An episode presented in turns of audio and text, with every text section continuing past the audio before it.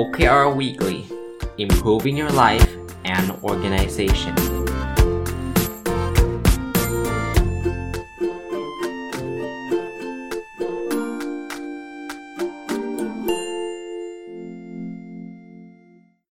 สวัสดีครับ ยินดีต้อนรับเข้าสู่รายการ OKR Weekly นะครับ ก็เป็นรายการที่ผมจัดทุกวันพุธนะ เอาแนวคิดเอาเรื่องราวเกี่ยวข้องกับframework อันนึง หรือเครื่องมืออันนึงที่เรียกว่า Objective and Key Result นะครับ หรือตัวย่อมันคือ OKR นะครับ ก็จัดมาหลาย 10 สัปดาห์แล้วนะครับ ก็ได้ประโยชน์นะ ผมผมได้รับ feedback มาว่า เออ ชอบติดตามรายการนี้นะครับ วันนี้หัวข้อที่อยากจะมาชวนคุยคือ ประเภทขององค์กรหรือลักษณะขององค์กรที่ควรหรือไม่ควรใช้ OKR กันละกันนะครับ ถามว่าทำไมถึงหยิบยกเรื่องราวนี้มาเล่าให้ท่านฟังในสัปดาห์นี้ก็ต้องบอกว่าระยะหลังเนี่ยเวลาไปบรรยาย ในองค์กรที่ต้องเรียกว่ามีความหลากหลายเนี่ยคำถามที่เป็น common problem หรือว่าเป็นปัญหาที่เจอบ่อยๆคำถามที่เจอบ่อยๆ คือองค์กรเขาว่าควรใช้ OKR ไหมนะครับ ผมเริ่มต้นจากการตอบคำถามนี้ก่อนนะส่วนตัวก่อนผมคิดว่า OKR เนี่ยมันเป็นเครื่องมือที่สามารถใช้ได้กับทุกองค์กรนะเพียงแต่ว่ามันจะได้ผลมากผลน้อยเนี่ยมันขึ้นอยู่กับหลายปัจจัยนะครับ ผมยังมีความคิดว่ามันมันเป็นเครื่องมือที่ถ้าเลวร้ายที่สุดเนี่ยคือใช้แล้วไม่ได้ผลเนี่ยมันก็คือเหมือนไม่ได้ใช้นะครับ ผมพูดอยู่เสมอว่าจริงๆ ถ้าท่านสนใจ OKR เนี่ยมันไม่มีอะไรจะเสียเลยที่ท่านจะลองนะครับ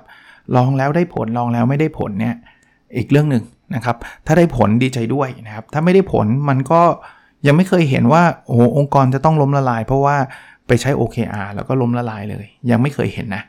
นะเพราะนั้นส่วนตัวเนี่ยผมคิดว่ามีความเสี่ยงต่ำนะครับ เพราะนั้นเนี่ยเริ่มต้นไปเถอะนะครับ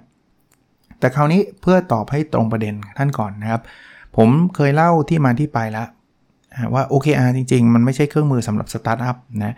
อันนี้เป็นความคิดที่หลาย ๆ คนกังวลนะว่า เอ๊ะมันมาจาก Google Google ก็เป็น Tech Startup มาก่อนนะ แล้วก็ถ้าเป็นตัวอย่าง ที่เรามักจะเห็นกับพวกสตาร์ทอัพในประเทศไทยเนี่ยใช้กันเนี่ย เพราะฉะนั้นในองค์กรที่เป็นองค์กรใหญ่ๆ อาจจะใช้ไม่ได้หรือเปล่านะประเด็นนี้ผมยืนยันนะครับว่าจริงๆ OKR เนี่ยก่อนที่มันมาจะเข้ามาสู่ Google เนี่ยมันก็เคยอยู่องค์กรใหญ่ๆ มาก่อนนะครับ อย่าง Intel เงี้ยเราเคยคุยกันมาแล้วนะครับ ซึ่งใช้ OKR มาก่อน Google ตั้งหลาย 10 ปีนะ เพราะฉะนั้นเออไม่จำเป็นนะครับไม่จำเป็นนะแต่มาตอบคำถามท่านก่อน ว่าแล้วองค์กรประเภทไหนที่มันมีแนวโน้มที่จะใช้ OKR ได้สำเร็จหรือไม่สำเร็จนะครับผมเรียนเมื่อกี้เบื้องต้นไปแล้วว่า ผมคิดว่ามันใช้ได้ทุกองค์กร แต่ว่าถ้าพูดถึงความสำเร็จในการใช้ OKR เนี่ยอย่างแรกเลยนะ ขนาดองค์กรส่งผลแน่นอน ส่วนตัวจากประสบการณ์ของผมนะครับยังไม่ได้ทำงานวิจัยมาพิสูจน์อย่างชัดเจนนะแต่จากประสบการณ์ที่ผมได้มาเจอบรรยาย OKR ให้กับองค์กรช่วยให้คำปรึกษาอะไรต่างๆเนี่ยนะครับ ต้องบอกว่าองค์กรเล็กอะใช้ง่ายกว่าองค์กรใหญ่นะถามว่าทำไมนะทำไมองค์กรอย่างสตาร์ทอัพมีคน 5 คน 10 คนเนี่ยถึงใช้ OKR ได้สำเร็จมากกว่าองค์กรที่เป็นบริษัทยักษ์ใหญ่ในตลาดหลักทรัพย์มีคน 20,000 คน 5,000 คนอะไรเงี้ยง่ายที่สุดเลยนะครับ เพราะว่ามันเล็กนี่แหละครับ มันทำให้การสื่อสารทำความเข้าใจ ในเรื่อง OKR เนี่ยมันทำได้ง่ายกว่า แปลว่าอะไรแปลว่า OKR เนี่ยถ้ามันไม่เข้าใจตั้งแต่ตอนต้นเนี่ย โอกาสที่สำเร็จมันน้อยละ เพราะท่านผมเห็นหลาย ๆ ท่านเลยนะ เอาไปใช้ก็ไม่ได้แตกต่างจาก KPI ที่ท่านมี ท่านแค่เปลี่ยนชื่อเองนะครับ เพราะฉะนั้นเนี่ยเวลาท่านท่านไม่เข้าใจมันดีพอเนี่ยท่านเอาไปใช้แบบเดิม ๆ เนี่ยคนก็ต้องย่อมมีข้อสงสัยใช่ไหมว่าเอาแล้วมันไปต่างอะไรจากระบบเดิมที่ท่านเคยใช้กันอยู่ แล้วท่านก็ตอบไม่ได้เพราะว่ามันไม่ต่างไงพอมันไม่ต่างท่านก็เลยกลายมีระบบซ้อนระบบนะ มี KPI ก็มี มี OKR ก็มี Balance Scorecard ก็มี แล้วท่านก็แยกแยะไม่ถูกว่าอันไหนมันคืออันไหนเนาะ คราวนี้การทำความเข้าใจของของเรื่องของ OKR จึงเป็นสิ่งที่เป็นสิ่งสำคัญมากนะต่อความสำเร็จ แต่องค์กรเล็กอะมันทำความเข้าใจได้ง่ายกว่าองค์กรใหญ่ ผมไม่ได้บอกว่าองค์กรใหญ่ทำความเข้าใจไม่ได้นะทำได้ แต่มันง่ายกว่ากันเพราะว่าท่านมีคนอยู่ 10 คน การที่อธิบายคน 10 คนเข้าใจ กับการที่อธิบายคน 1,000 คนเข้าใจพร้อม ๆ กันเนี่ยท่านเห็นอยู่แล้วว่าอะไรยากอะไรง่ายเนาะอีกประการหนึ่งเนี่ยองค์กรเล็กเนี่ยเวลามันทำเนี่ยมันทำได้ทั่วถึงกว่า สมมุตินะผมมีผมอยู่ในสตาร์ทอัพเนี่ยผมอยากใช้ OKR ผมมีลูกน้องอยู่ 10 คนเนี่ยการที่ผมจะให้ 10 คนมาอัปเดตกับผมเนี่ยมันทำได้สะดวกทำดำได้ง่าย มันเห็นกันอยู่แล้วอะ่ะเพราะ OKR หัวใจมันคือการตามแทร็กการอัปเดตต่างๆ ใช่ไหมตั้งเป้าท้าทายไหมอะไรเงี้ยที่เราคุยกันมาตลอด แต่ถ้าเกิดองค์กรเป็นพันแน่นอนครับ มันก็จะมีเขาเรียกว่า span of control นะ มันไม่ใช่คนเป็นพันคนจะต้องมา report กับ CEO ทุกคนมาอัปเดต OKR กับ CEO ทุกคน มันก็คงจะต้องมี manager แต่ละแผนกต้องคอยติดตาม แต่ก็อีกแหละครับ manager มันมีเป็น 10 บางทีเป็นร้อยเงี้ย โอกาสที่เราจะทำให้คนร้อยคนเนี่ยอินในเรื่องนี้ แล้วก็มาติดตาม OKR แบบนี้ มันก็ยากหน่อยนะ เพราะนั้นมุมแรกนะ ถ้าถามผมว่าโอกาสที่องค์กรจะสำเร็จเนี่ยอองค์กรเล็กมีโอกาสง่ายกว่า แต่เน้นอีกทีไม่ได้แปลว่าองค์กรใหญ่ห้ามใช้นะ แล้วเดี๋ยวผมมีโซลูชันให้นะว่าถ้าคุณเป็นองค์กรที่มันมันยากเนี่ยเราเริ่มต้นทำยังไง มีโอกาสสำเร็จกว่า มิติที่2นะองค์กรที่ เป็นเอกชน ถ้าเทียบกันกับองค์กรที่เป็นรัฐบาลเนี่ยโดยเฉพาะเอกชนแบบสตาร์ทอัพแบบเล็กๆหน่อยเนี่ยเมื่อกี้เราพูดถึงขนาดไปแล้วอะผมยังมีความเชื่อเราเอาเอาเป็นว่าไม่ใช่ความเชื่อนะจากการสังเกตเห็นเนี่ยผมเห็นว่าองค์กรที่เป็นเอกชนเนี่ยมีโอกาสที่จะสำเร็จมากกว่าองค์กรที่เป็นรัฐคำพูดแบบนี้ผมไม่ได้บอกว่าทุกองค์กรที่เป็นรัฐไม่สำเร็จ ทุกองค์กรที่เอกชนสำเร็จไม่จริง อย่างที่ผมเคยเล่าให้ท่านฟังอยู่เรื่อยๆนะหอสมุดมาเลยธรรมศาสตร์เนี่ยรัฐบาลชัดเจนนะไม่ใช่เอกชน แล้วทำสำเร็จกว่าเอกชนหลาย ๆ แห่งด้วยนะแต่โดยส่วนใหญ่โดยส่วนใหญ่ ความเป็นเอกชนเนี่ยมันมีความคล่องตัวกว่า มันสามารถจะถูกผลักดันเรื่องใหม่ ๆ ได้ง่ายกว่า generally ก็คือโดยส่วนใหญ่นะไม่ใช่แปลว่าทุกที่นะครับ รัฐบาลเนี่ย mindset คือมันค่อนข้างจะ conservative ค่อนข้างที่จะอนุรักษ์นิยม เพราะนั้นเนี่ยท่านจะค่อนข้างคอนเซิร์นหรือกลัวมากว่า อันนั้นก็ไม่ได้ อันนี้ก็ไม่ได้ อันนี้ก็ติดระเบียบ อันนั้นก็ติดระเบียบ คือทุกอย่างเนี่ยทำตามกฎทำเป็นขั้นเป็นตอน ซึ่งมันก็มีข้อดีของมันอยู่นะ เพียงแต่ว่า OKR เนี่ยมันเติบโตในสิ่งแวดล้อมแบบนั้นได้ลำบาก เพราะว่าจะคิดอะไรนอกกรอบ จะคิดอะไรใหม่ ๆ คิดอะไรท้าทายมันติดไปหมดเลยนะติดไปหมดเลย เพราะฉะนั้นเนี่ย มันก็ย่อมยากนะ พอเอาเข้าจริงพอให้หน่วยงานทางด้านรัฐเนี่ย เขียน OKR ในหลาย ๆ แห่ง ก็จึงเขียนอะไรที่เป็นงานรูทีน เขียนไงที่มันเป็นเรื่องปกติธรรมดาที่ทำกันอยู่แล้วนะครับ เพราะว่ากลัวว่าถ้าเกิดไปทำอะไรที่ไม่เคยทำเดี๋ยวมันจะกลายเป็นเรื่องที่มันมันมันขัดกับกฎระเบียบหรืออะไรก็แล้วแต่ หรือบางทีไม่ใช่กลัวอย่างเดียวนะ คือเขาก็อยู่ใน environment อยู่ในสิ่งแวดล้อมแบบนั้นมาตลอดอะการที่เราจะเปลี่ยน mindset ของคนทำงาน แบบข้ามคืนมันทำได้ลำบากนะครับ แต่เอกชนเนี่ยลองนึกถึงสตาร์ทอัพนะ มันต้องคิดใหม่ตลอดอะคิดอะไรไม่ work ก็ต้องทิ้งอะ่ะเพราะว่าท่านมีเวลาอยู่ไม่นานอะ่ะถ้าเกิดท่านทำอะไรแบบไม่ work ติดกันสักเดือน 2 เดือนท่านอาจจะเจ๊งเลยก็ได้นะครับ เพราะนั้นเนี่ยององค์กรที่เป็นเอกชนเนี่ยเขาขยับตัวได้เร็วกว่านี่ก็ต้องยอมรับนะเพราะนั้นเนี่ยถ้าถ้าตอบผมแบบนี้ถามผมแบบนี้ผมก็บอกว่าองค์กรเอกชนเนี่ยมีโอกาสสำเร็จมากกว่า ถ้าเราแกน 2 แกนมาแบบนี้นะ เอาแบบเร็วๆนะเร็วๆ ไม่ได้เป็นงานวิจัยแต่ว่า เราก็จะพบว่าองค์กรที่สำเร็จมากที่สุดก็คือ เอกชนขนาดเล็กท่านเป็นสตาร์ทอัพท่านเป็น SME เล็กๆเนี่ยผมผมคิดว่า OKR ขับเคลื่อนได้เร็วมาก ได้เร็วมาก อันนี้เป็นเบอร์หนึ่งนะเบอร์2เอกเอกชนแต่อาจจะขนาดใหญ่หน่อย ก็น่าจะมีโอกาสที่จะสำเร็จเยอะหน่อยนะแต่อาจจะน้อยกว่าขนาดเล็กแน่นอนขนาดใหญ่มันยากกว่าขนาดเล็กนะครับ ถ้าเป็นหน่วยงานรัฐเบอร์ 3 รัฐที่เป็นหน่วยงานเล็กๆ ผมก็ยังคิดว่าเราขับเคลื่อนได้ได้เร็วหน่อยได้ง่ายหน่อยนะครับอย่างหอสมุดหมายธรรมศาสตร์ก็เป็นหน่วยงานรัฐ แต่ก็ไม่ได้มีคนเป็นพันเนาะก็ก็หลักร้อยนะพนักงานนะเพราะนั้นเนี่ยก็ยังพอขับเคลื่อนได้ได้ดีนะครับ อันที่อาจจะยากนิดนึงขับเคลื่อนลำบากนิดนึงก็คือรัฐแล้วก็ขนาดใหญ่ด้วยนะถ้ารัฐและขนาดใหญ่เนี่ยก็จะค่อนข้างลำบาก คราวนี้ผมมี solution ให้ไหมสำหรับหน่วยงานที่ขับเคลื่อนลำบากนะเอาขนาดก่อน ถ้าคุณเป็นเอกชนหรือรัฐแต่มีขนาดใหญ่เนี่ย solution อันหนึ่งที่ผมมักจะแนะนำก็คือเริ่มเล็กๆก่อน อย่าเพิ่งเริ่มทั้งองค์กรนะครับคือถ้าท่านพร้อมจะเริ่มมาทั้งองค์กรผมก็ไม่ว่าท่านนะแต่ว่าถ้าถ้าท่านเริ่มเล็กๆเนี่ยโอกาสที่ท่านจะเห็น success case หรือกรณีที่มันสำเร็จมันจะมีสูง นะถ้าท่านมีคนเป็นหลายพันคนแล้วท่านบอกว่าต้องเริ่มทั้งทั้งหมดเลยเนี่ยจริงๆ ไม่ใช่เฉพาะ OKR ทุกเรื่องนะครับมันมันลำบากนะครับ มันแค่สื่อสารก็เหนื่อยแล้วนะครับ แล้วเวลาเริ่มเนี่ย เวลาเขามีคำถามมีข้อสงสัยเนี่ย เราก็ตอบเขาไม่ไหว เพราะว่าคนมันเยอะมากนะคนมันเยอะมาก แล้วพอมันเริ่มจะจะตอบไม่ได้ทำอะไรไม่ถูก คนก็จะเลิกทำหรือไม่ก็ต่อต้านว่าอะไรกันวะเนี่ยงงไปหมดแล้วนะเพราะนั้นเนี่ย ถ้าท่านเป็นองค์กรที่มีขนาดใหญ่เนี่ยผมแนะนำท่านอาจจะเลือกนะหลายองค์กรก็ใช้วิธีแบบนี้นะครับ คราวนี้ท่านอาจจะสงสัยว่าเอ๊เราจะเลือกยังไง ผมว่าเลือกคนที่อยากทำก่อนนะถามเขาถ้าถ้าไม่ถามบางคนบอกถามก็ไม่ตอบ ท่านลองดูว่าลักษณะงานไหนอะที่มันต้องการการเปลี่ยนแปลงอย่างรวดเร็ว ในองค์กรเอกชนเนี่ยหลายที่เขาจะจัดตั้งคล้ายๆเป็นสตาร์ทอัพภายในองค์กรนะหรือพวก business development อะไรพวกเนี้ยนะครับไอ้พวกหน่วยงานแบบนี้หรือพวก digital transformation หรืออะไรพวกนี้หน่วยงานพวกนี้มันเป็นหน่วยงานที่ถูกตั้งขึ้นมา เพื่อขับเคลื่อนการเปลี่ยนแปลง เพื่อรองรับการเปลี่ยนแปลงนะครับ เพราะฉะนั้นหน่วยงานพวกนี้โดยโดยธรรมชาติเนี่ยมันพร้อมที่จะทำอะไรเร็วๆอยู่ล้วพร้อมที่จะออกนอกกรอบ พร้อมที่จะคิดทำนะเพราะฉะนั้นเนี่ยถ้าท่านเริ่มจากองค์กรหน่วยงานแบบนี้ก่อนนะครับโอกาสที่ท่านจะสำเร็จก็จะสูง หรือคราวก่อนผมก็เคยพูดไปทีละ ท่านเริ่มจากระดับท็อปก่อนเลย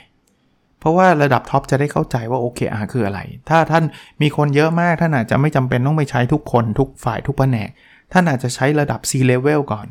หรือระดับ Director ก่อนระดับ Manager ก่อนทำแบบนี้จำนวนคนที่จะต้องเข้ามาใช้และทำความเข้าใจมันก็จะน้อยลงโดยธรรมชาตินะพอท่านท่านเริ่มเล็ก ๆ ระดับ C level in กันแล้วเข้าใจกัน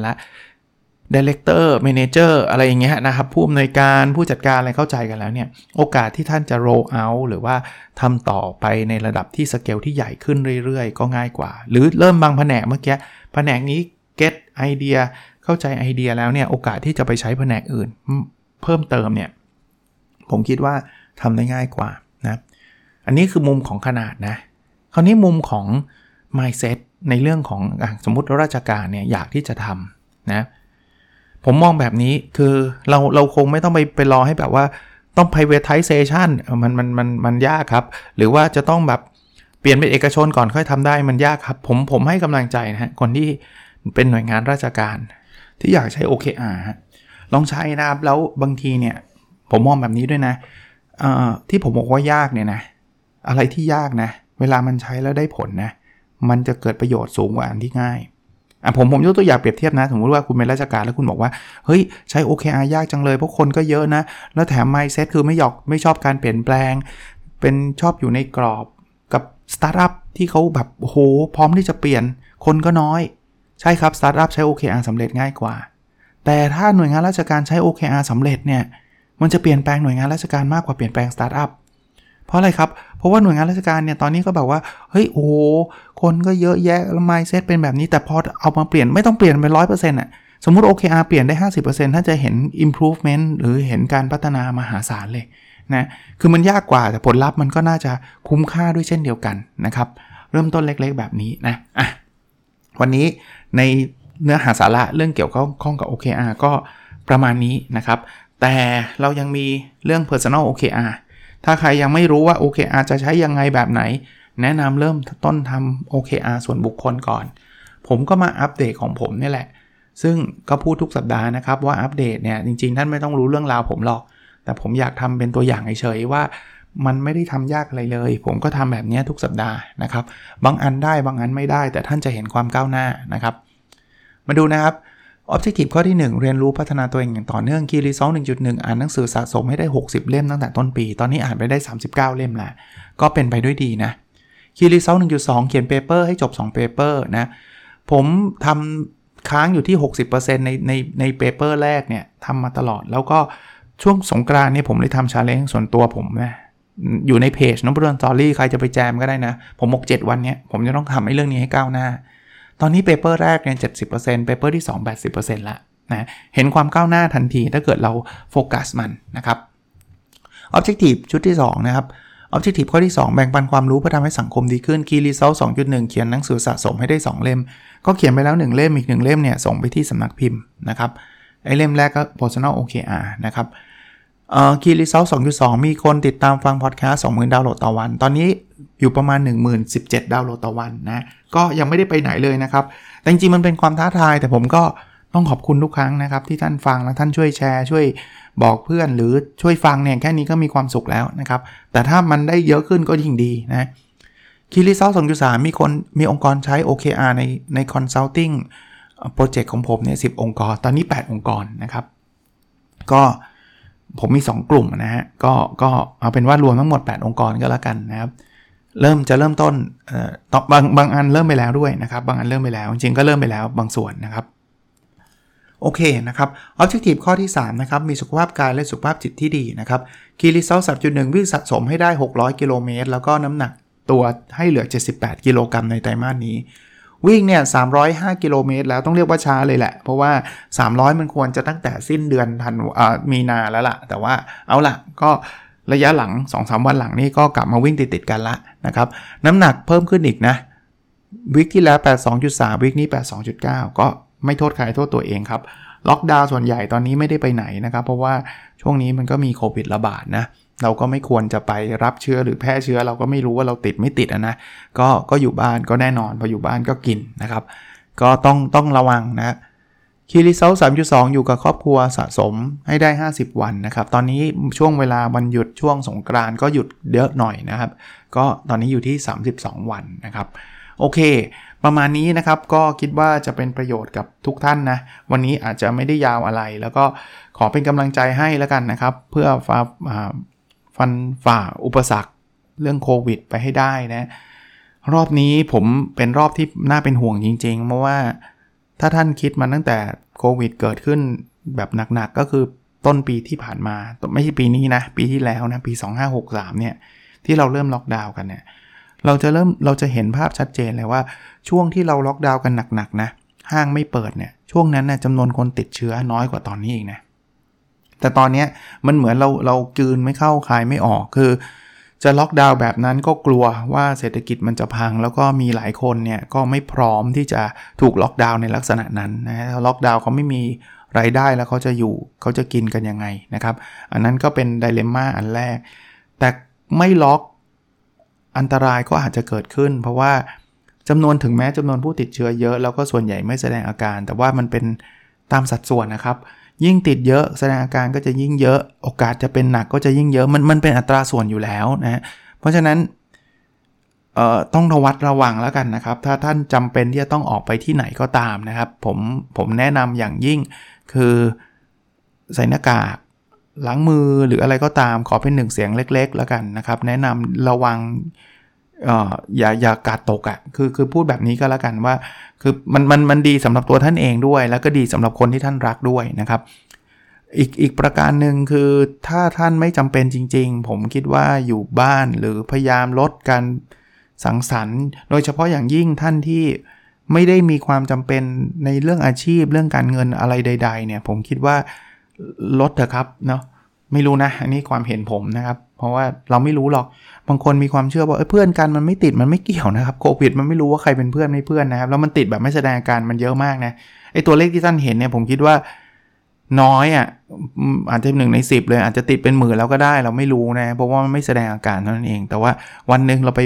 พูดคุยกับคนที่เขาเป็นผู้สูงอายุ หรือคนที่เขามีโรคประจำตัวเนี่ยมันจะติดเยอะขึ้นนะก็พูดมาซะยาวเลยนะ แต่ว่า ก็ก็เป็นกำลังใจให้ทุกคนนะครับ ขอให้มันผ่านพ้นช่วงนี้ไปได้นะครับ โอเคครับ แล้วเราพบกันในสดถัดไปครับ สวัสดีครับ